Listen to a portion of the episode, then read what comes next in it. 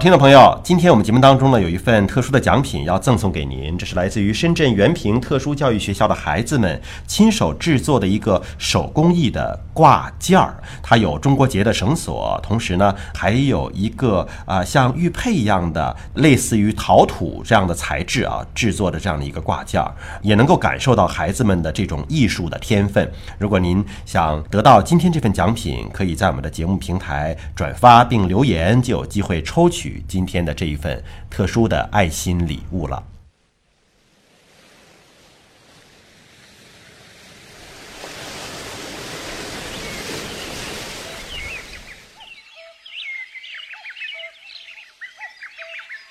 生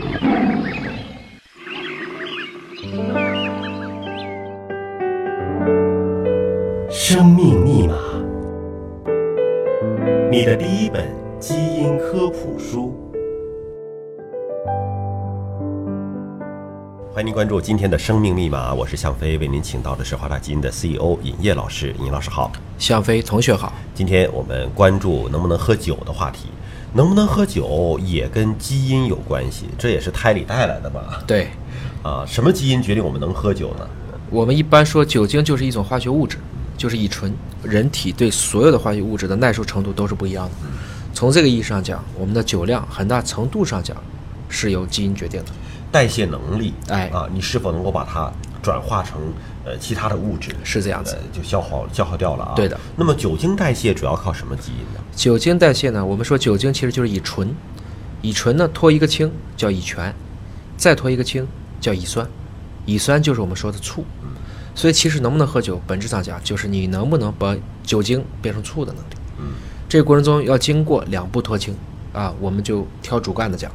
这两步脱氢，第一步如果能脱，那酒精没了。酒精没了呢，如果能接着往下走，这个人酒量就很好。如果不能往下走，虽然它可以把酒精降解掉，但是这些乙醛入血，那么它可能就会把你的毛细血管扩张了。我们这个人脸，包括身上很多就开始变红了，是这么一个情况。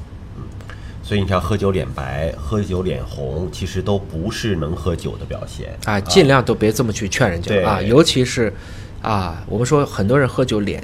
特别惨白，嗯，他为什么惨白呢？就是因为他不能把酒精转化成乙醛，嗯，这个时候他脸还不红，大家觉得他没事儿，其实更加剧烈的给他去劝酒，实际上这一部分人非常难受。我们说酒精中毒往往诞生在这个群体上，真正的高手就是两种酶都非常的丰富，对。喝完了酒就转化成水，出个汗上个厕所，容光容光很焕发的那种，对，就没了啊！这是真正喝酒的一种表现。那么，呃，能不能喝酒的这个基因能够做检测吗？啊，这个是比较容易的，因为它这个是属于一种从生殖细胞带出来的这个基因，所以其实都不用抽血，只要取一点点唾液，因为唾液当中呢有这个口腔的脱落细胞，就足以去做这个相关的检测了。这个检测的一致性呢，也不能说就是百分之百，就是后天能不能练？哎，它可以去进行诱导，但是绝大部分的你可能会从三两，呢，也许能练到半斤，但不会从三两去练到一斤。你的这个调控是有一个范围的，而且呢，即使这几个基因看起来很能喝，人种之间呢也会有个体差异。一般来讲，大概百分之八十多，基本上和这个评分来看是相对靠谱的。就是你测完了之后有一个先天的。酒精代谢能力，但是不代表你后天的酒量啊，后天还是有一定的调节和适应度存在的。对，因为不同的人喜欢喝不同的酒，在不同的状态下也能喝不同量的酒。但有一点呢，我们知道，既然先天的分儿不一样，可能以后一人一杯是不公平的。嗯，应该按照你自己的基因的承受能力进行打分儿，然后再按照这个去对应你。这次喝酒应该喝的一个酒量，看起来是更合理的做法，而且也存在着说你一测先天特别能够喝酒，人家滴酒不沾，对吧？这种情况也是有的，对吧？这还跟习惯有关系啊，所以也不能够一概而论了。